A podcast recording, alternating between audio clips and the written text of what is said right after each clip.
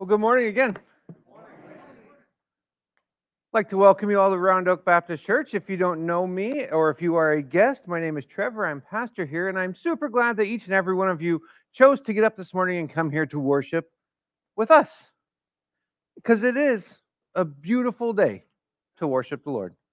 Again, not that yesterday wasn't or tomorrow will not be, but today we get the opportunity to, to come here. We can see the sun is coming through the windows. It is a gorgeous day. God gave us that. As part of the blessings that He gives us every day, is that He wakes us up and we get to put our feet on the floor and stand up or take a breath. Some of us, it's harder to get up. Some of us, it's a little bit harder to take a breath. But the Lord sustains everything that we need each and every day. But again, I want to get right into this, and we're going to be uh, continuing through the book of John, looking at what Finley read here just a couple minutes ago, uh, chapter 4, verses 27 through 38. So we're going to, as we keep going through this, I want you to kind of bring up to pace, just in case you weren't here last week. Bring up to speed real quick. We looked at the story of the woman at the well last week. And Jesus explained to her that there were some new things that she didn't necessarily know what was going on. Some things that, that she did not know. He revealed to her just who he really was, which is by far the most important thing that any of us could know. And now we broke it down fairly good. I, I knew it was a little bit longer because I had to hear about it afterwards. But and I made somebody late for lunch. But so we're not going to go through the whole thing again. But if you want to, again, uh, I have notes. Um, you can read it and you'll know exactly what's going on. You'll be caught back up. And if you're not there now, feel free afterwards. But look, because it all goes in a real nice pace with each other. And knowing what's going on is very important, which is why I preach through the Bible verse by verse so that we can keep it in context. Because that's how, uh, you know, the Holy Spirit chose to reveal it and write it down for us. So we keep it in that order. But again, we're not going to go through the whole thing. But again, that kind of brings you up to where we are now. So again, I'm not going to read the whole section again because we just heard it. But again, we're in John 4 27 through 38. And as we start to look at this, we start to read this, there's a couple things that stand out, at least to me. Something that I think we should kind of keep an eye on something we should think about. It's not the most, you know, mind blowing thing in the whole world, but it is important. I think there's little things like that we should look at. At least to me, it stands out. It says when they arrived that they were amazed. That is the, the disciples. The, the disciples were amazed. So they didn't say anything. They weren't talking about it because we see, we right there. It says that they didn't they didn't talk about it. So if they didn't talk about it, how do we have the how do we have the record, right? Just little questions you ask yourself. Then we start to think, well, they would know because John, the author of this book, was there. He was there. He was an eyewitness. He was he had the inside scoop. So we get to look at it from both perspectives. We have the Holy Spirit inspiring John what to write so that we get to see what John is talking about, what he saw. And we also get to have, again, the letters in, in red. We get to see what Jesus was thinking. We get both perspectives. And again, that's one of the things I love. If you are into apologetics at all, you probably have heard this, but if not, this is really fun to, to think about. When you look at the accounts of the disciples, those who wrote this, the biblical authors, right, as they were being inspired by the Holy Spirit on what to write, what's one of the things that always comes out? The fact that they make fun of themselves. No other author in the world trying to prove their point would do that. Not one. They would not call themselves stupid and little faith, which is what they reportedly are being told by Jesus. Jesus calls them simple, he calls them dull, he says they have no faith.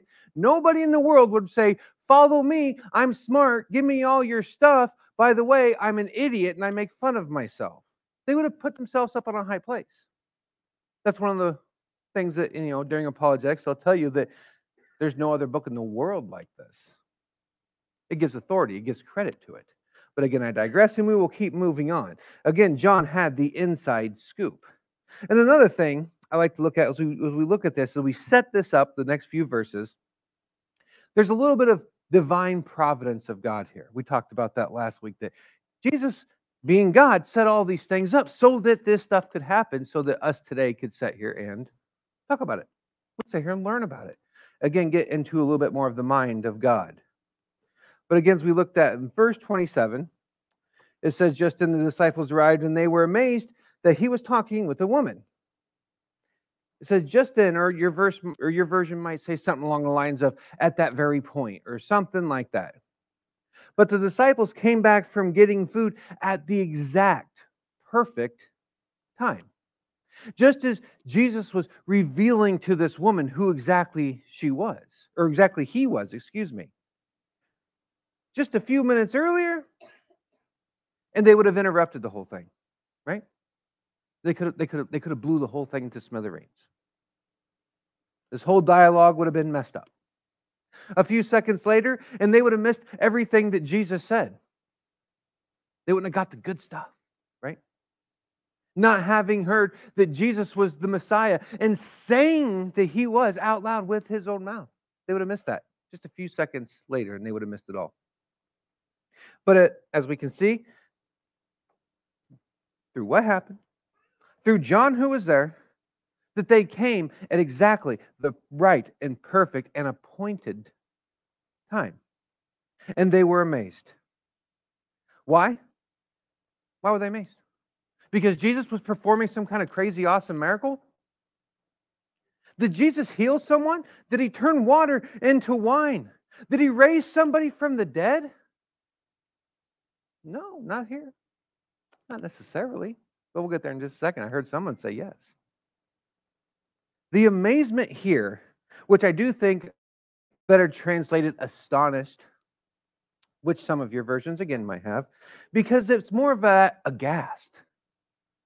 They were greatly perplexed. It wasn't the good kind of astonished. When it says that they were astonished or that they were uh, amazed, it wasn't a good one.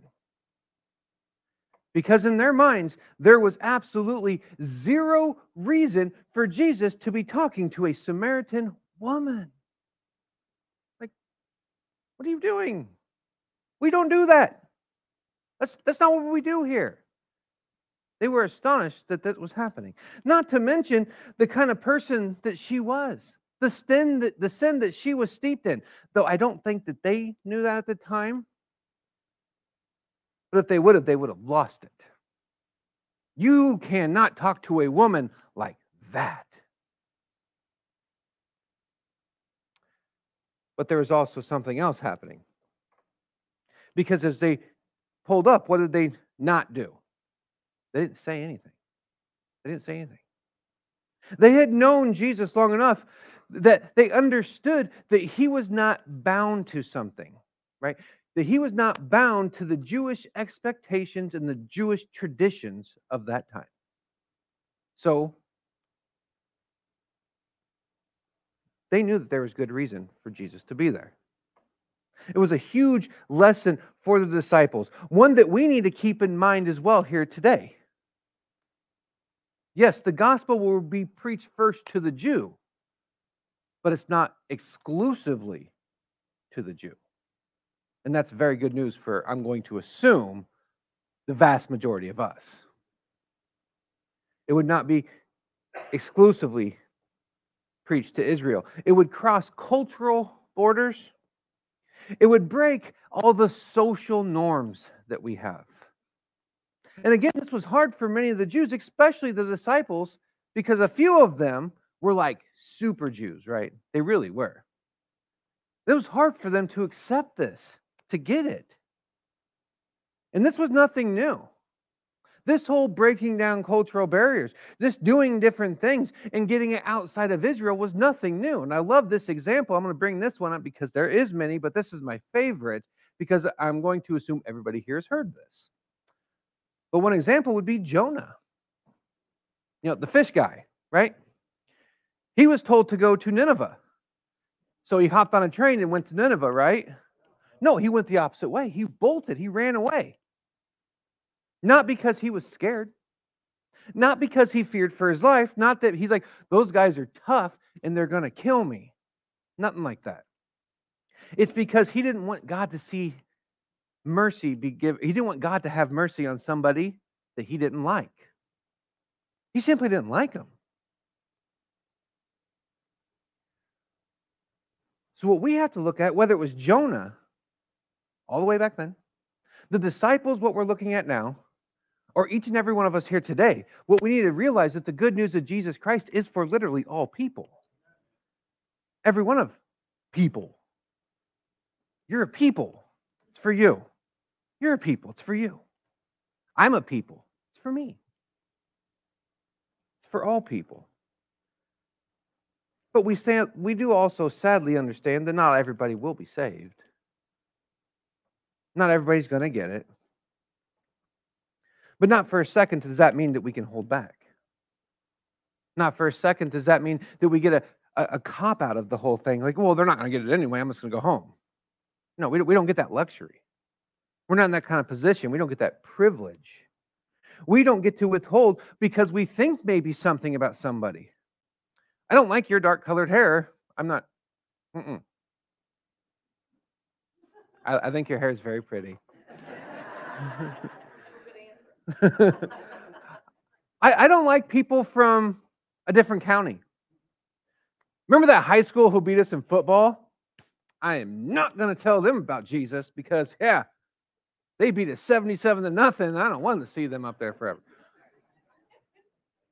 We, have, we can laugh about the little things, right? We can. But there are people who do that. I don't like you because you're taller. I don't like you because of the color of your skin. I don't like you for what country you're from, what language you speak. Which part of that is not all people, right? It's every single person. The gospel is for everybody, regardless of what any one of us think. But again, let us continue. Verse 28 and 30. Then the woman left her jar, went into town, and told people, Come see the man who told me everything I ever did. Could this be the Messiah? They left town and made their way to him. At this point, we talked about this again last week, which is why it's nice if you were here last week, you'll be able to know what I'm talking about. But this woman had heard enough. She had finally heard all of it. And then something happened. Something big happened. Jesus was talking with her in a way that wasn't forced, it wasn't hurried, but it was the truth. He told her who she was, and who that was is a sinner. She was a sinner. She may have heard it before, she may not. But Jesus told her who she was. It was a sinner who needed a Savior, who needed to repent of the sin that she was steeped in, just like every one of us.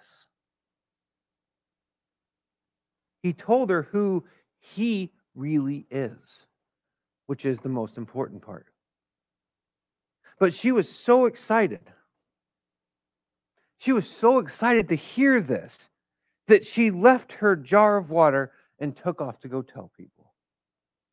Now, it doesn't say this. This is kind of a Trevorism.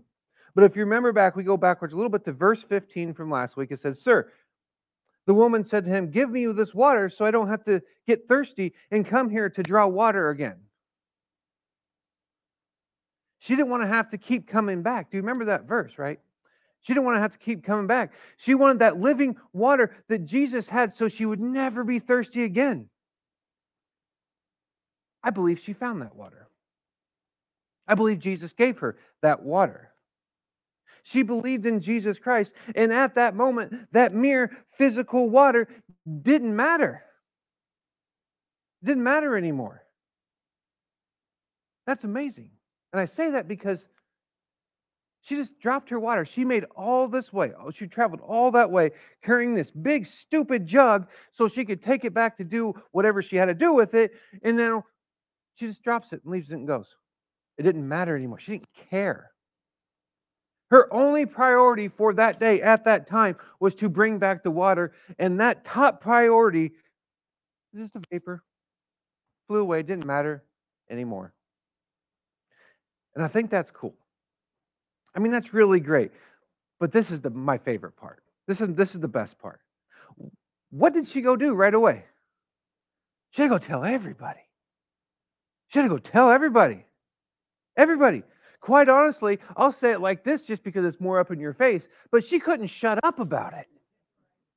Have you ever been there to where you just couldn't shut up about it? I'm going to go tell the world about Jesus. And like, I don't want to hear about you. Like, I don't care. I'm going to talk anyway. And if you try to walk out the door, I'm going to follow you down the street too. But you're going to hear about the one who saved me and changed everything. That's kind of what she was doing.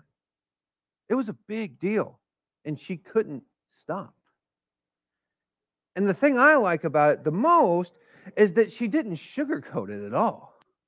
She didn't walk up to you like, hey, let me tell you about this guy who's giving out stuff.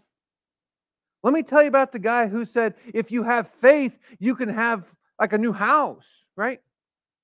Or she, he gave me this little bottle of water so that I wouldn't have to come back to the, the well and it just fills up all the time. She didn't make false promises. She didn't bend it. She said, Hey, let me tell you about this guy who told me all the sin that I'm in and said that there's a way for me to be forgiven. She didn't sugarcoat it at all. And again, I think she did so with passion and with fire. And I say that because they believed her. They believed her. And no offense to about half of you here, but women didn't have the most credible testimony in the world at this time. But this whole town believed every single word that she said. And they went to go see who she was talking about. And if we can take anything from this part, let it be this, and expressly this go and tell people about Jesus. Go and tell people, but don't sugarcoat it. Don't tell them what they want to hear. Don't tell people what you think they want to hear. Don't make up a fake Jesus that you think that someone might find interesting. Don't do that. Don't make up a face, fake Jesus that would appeal to the masses. Don't do that either. Tell the world about who the Bible says Jesus is. Because that's the only way. And I can guarantee you there will be pushback. Not a surprise. There will be. There will probably be, probably be people who even hate you for it.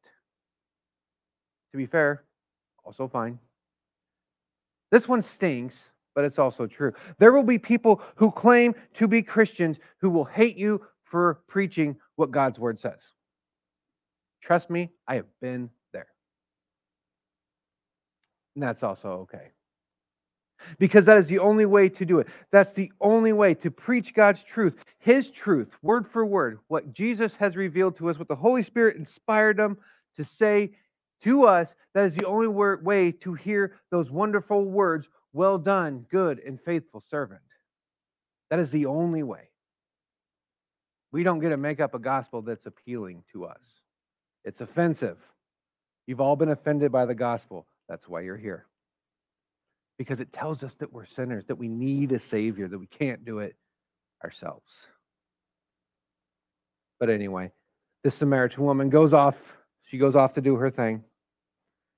And again, the whole while here, we get to see the disciples get schooled again so again, we're going to look at this. Verse 31 through 33 it says this In the meantime, the disciples kept urging him, Rabbi, eat something. But he said, I have food to eat that you know nothing about. The disciples said to one another, Could someone have brought him something to eat? I know, I love that part. they, they were telling Jesus to, You, you got to eat something, man. Come on. You got to have something. It'd probably been a while since they ate last. You know, they've been walking, they've, they've been on a long journey, and they were probably thinking, like, man, this guy's like to pass out. He's he going to get sick because he hasn't had nothing to eat. You ever been like working all day, you're out on a hike all day, you don't feel good at the end of the day. So if we were all, you know, doing that, and then Jesus was out there with us, we'd be all, oh man, I need something to eat. I'm just to die. And he'd be like, I'm good. Let's go. Let's do it again. They didn't understand stand it. They were looking at things completely different. And then Jesus tells them that. He's like, You have no idea. You still don't get it. And to be fair, they were never going to because Jesus is God and they were not. But he was saying, I, I have a different kind of food. Again, something you'll know nothing about. And I can just imagine the disciples' faces. But they're like, did, did somebody bring him something? Did we miss it? Did he like have you know pizza brought in? What's going on? They wouldn't have known, but they were confused. Because it shows that they are confused. They didn't get it. They don't understand. They're still learning. So if anybody ever says you're kind of like one of the disciples in the Bible, say, yeah, yeah, because we are. Because we miss the point. We miss it. We're trying, right? We want to know more. But man, sometimes we just miss it. Continue on, verse 34 says this Jesus is replying to them now My food is to do the will of him who sent me and to finish his work.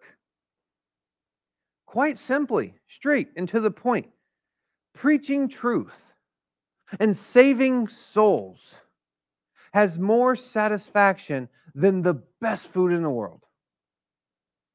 It has more satisfaction than any food could ever bring. And I've had some good food in my time. But that was Jesus' goal.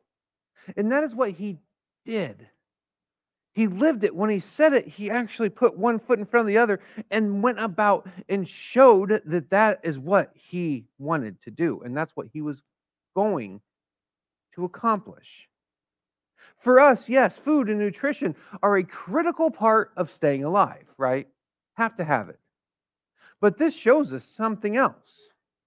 And that something else is that having our names written in the Lamb's book of life is way more important. Life might seem long at some times, especially when you're going through the thick of it, right? But I guarantee you, eternity is much, much longer. Our names written in the Lamb's Book of Life is the most important place we could ever see our name written down. Continuing on, verse 35 don't you say that there are still more, or still, excuse me, still four more months and then comes the harvest? Listen to what I'm telling you. Open your eyes and look to the fields because they are ready for harvest. Jesus uses a, a farming, a grain analogy because they would have understood it. They were in a epicenter of a farming area here. They would have known what this meant. If you don't know what happens essentially if you don't harvest at the right time certain things start to go wrong certain things start to go bad whatever's in the field can spoil it can rotten the pods can burst and everything spills onto the ground and it's ruined essentially if you don't harvest everything will be lost i think you know where this one's going and what does jesus tell them open your eyes. Simply look around. It's ripe. Look out to the fields. And I don't want to encroach too much on next week's sermon, but I don't think it's an analogy any longer. I don't think it's hyperbole or, or a metaphor or anything else. Because right after this exchange, something happens. He's telling them to look out into the fields. They're ripe for harvest. And if we notice what's happening, all the Samaritans that this woman just told, they're now coming. He's saying, hey, they're ripe. They're ready. They want it. Go tell them the truth, no matter how much it may hurt. Don't try to hurt them, obviously. But tell them the truth. Don't sugarcoat it. The world is ripe for harvest, right now, right outside those doors. No offense to anybody, I'm here too. So, outside of our comfort zone, the world needs each and every one of us to be bold, to learn how to harvest. But too often we're too busy. We don't want to tell them. We don't harvest at the right time. So while we're not harvesting, they're all being spoiled and rotten by the world. Not a good thing. We pull back because we're scared, because we don't think we know enough. There's always going to be people who know more or who are better at something than you are. But each one of you have a gift that you can take out that God has personally and individually given to you and you in specific to go and share His word with the world. Use it. Don't be afraid and use it. But we're going to continue. Taking this last section as a whole, let me read it real quick just so we can get through it a little bit easier. Starting in verse 36, it says this The reaper is already receiving pay and gathering fruit for eternal life, so that the sower and reaper can rejoice together. For in this case, the saying is true one sows and another reaps. I sent you to reap what you did not labor for. Others have labored, and you have benefited from their labor. The easiest way to say this it's already happening. When Jesus is talking about it, it's already happening. The Holy Spirit, again, Trevorism doesn't say this here, but I believe the Holy Spirit went ahead of the woman, prepared the hearts and the minds of the Samaritans. So when she started just telling them, they were saying, What? We got to go. This is it. It's already happening. The Holy Spirit is moving in the hearts and minds of people here today, 2,000 years ago, outside and down the road in Fredericksburg, down in Richmond, uh, we're back in Iowa, where we just came from after vacation, all over. And if you don't think that that's happening, you are wrong. Have you seen it recently? Yeah. Hunter, how about you? You seen God moving recently? Anybody not seen God moving recently? Then how is the Spirit not moving? And how can we say that we're not going to go out and tell people about Him? We see Him move every single day in our lives. But the problem is, we take it and we put it in our pocket because we're either scared or, or we don't like the people we're supposed to go tell. I don't know which one it is. Maybe it's a different reason, but we have a reason why we won't take them out. If it's ripe for harvest and we don't harvest, who's wrong? If we don't preach the gospel that we say we believe, do we actually believe it?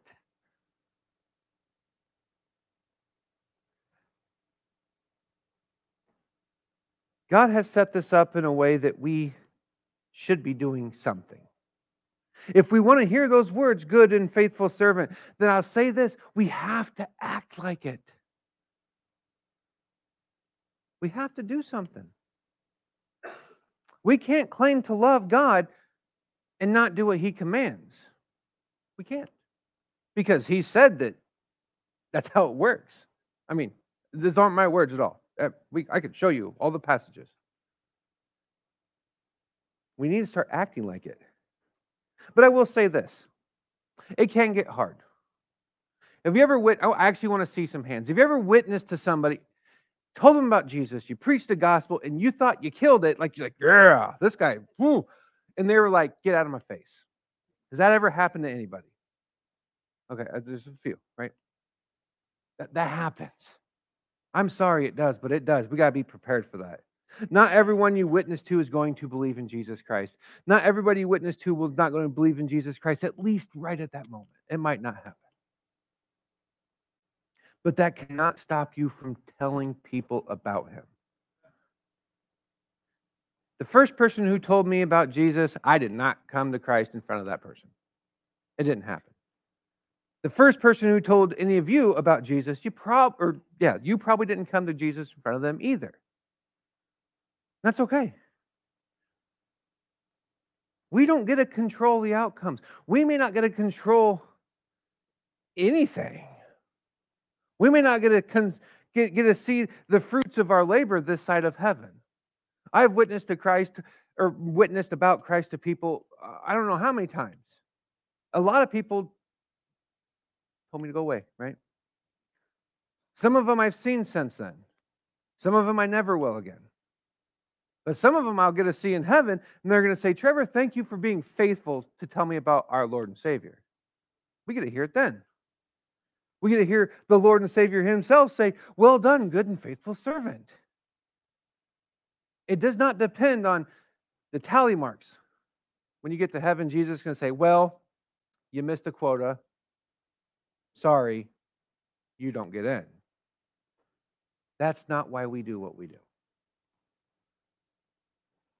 William Carey preached in was where anybody know who William Carey was?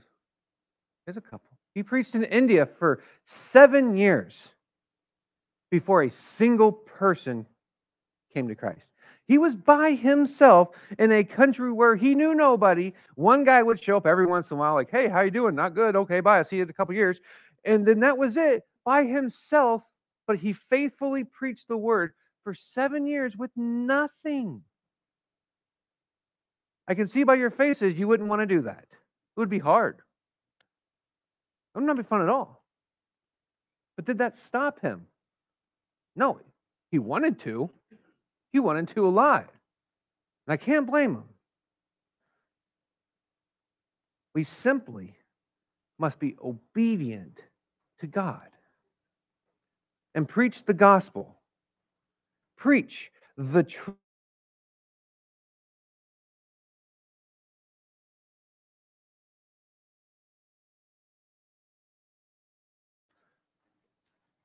Chapter 4, verses 2 through 4 says this Preach the word, be ready in season and out of season, rebuke, correct, and encourage with great patience and teaching. For the time will come when people will not tolerate sound doctrine, but according to their own desires will multiply teachers for themselves because they have an itch to hear what they want to hear. They will turn away from hearing the truth and will turn aside to myths. The harvest is ready. Are you? Are, are we ready to preach the truth in spite of what's being taught out there? Because the world and the devil, guess what? They want their harvest too. They want their harvest too. We have to be willing to stand up and to stand out and not to be afraid to preach what the Bible actually says. We have to. Because that's the only way. And as we look at this, we get an opportunity here today to build off who's come before us and they built off who came before them. And if God chooses to have more patience, then there will be people who build off of what we have. And again, and again, others can continue doing what we are doing today. And as a whole, we do our part as the body of Christ. Many members, one body, going forward. And we can be faithful and obedient servants to the Lord Jesus Christ. And that's it. That's the main and the plain. Are we obedient to what he has told us? Even when you don't like what it says. That one's hard. That one's hard. But again, I'll simply ask you this one last question. When it's hard, who's right and who's wrong. Because it's nobody in this room who's right. if this is what it says and we disagree with it, we bend. And then we allow it to break us so that we can be more obedient to God, plain and simple. And then the harvest is ripe. And when we're obedient to Him, we will harvest 10, 20, 30, 40, 50, a hundredfold. Amen. Father, again, we thank you for everything that you do, for who it is that you are. Lord, I personally, and I think I can speak on behalf of everyone here, thank you for your word that you would reveal stuff, your word, your mind, all these things to us. Lord, we're grateful for all that you do. I do pray that you would forgive us when we come up short. Me personally, Lord, forgive me that I make excuses. I don't want to talk to this person. I want to I want to take a break. I don't have the luxury, Lord, to say that certain people don't need you or can't have you. Lord, help us to throw it out. To not be scared, but to shout from the mountaintops who you are. Lord, help us to preach your word boldly, but truthfully and lovingly. Lord, your word says that the world is ripe for harvest, but the workers are few. Here we are, Lord. Use us. Use us as we are faithful and obedient servants to you, so that we can hear those words Well done, good and faithful servant. Lord, we love you and praise you and thank you for all that you do. And we pray in Jesus' name. Amen.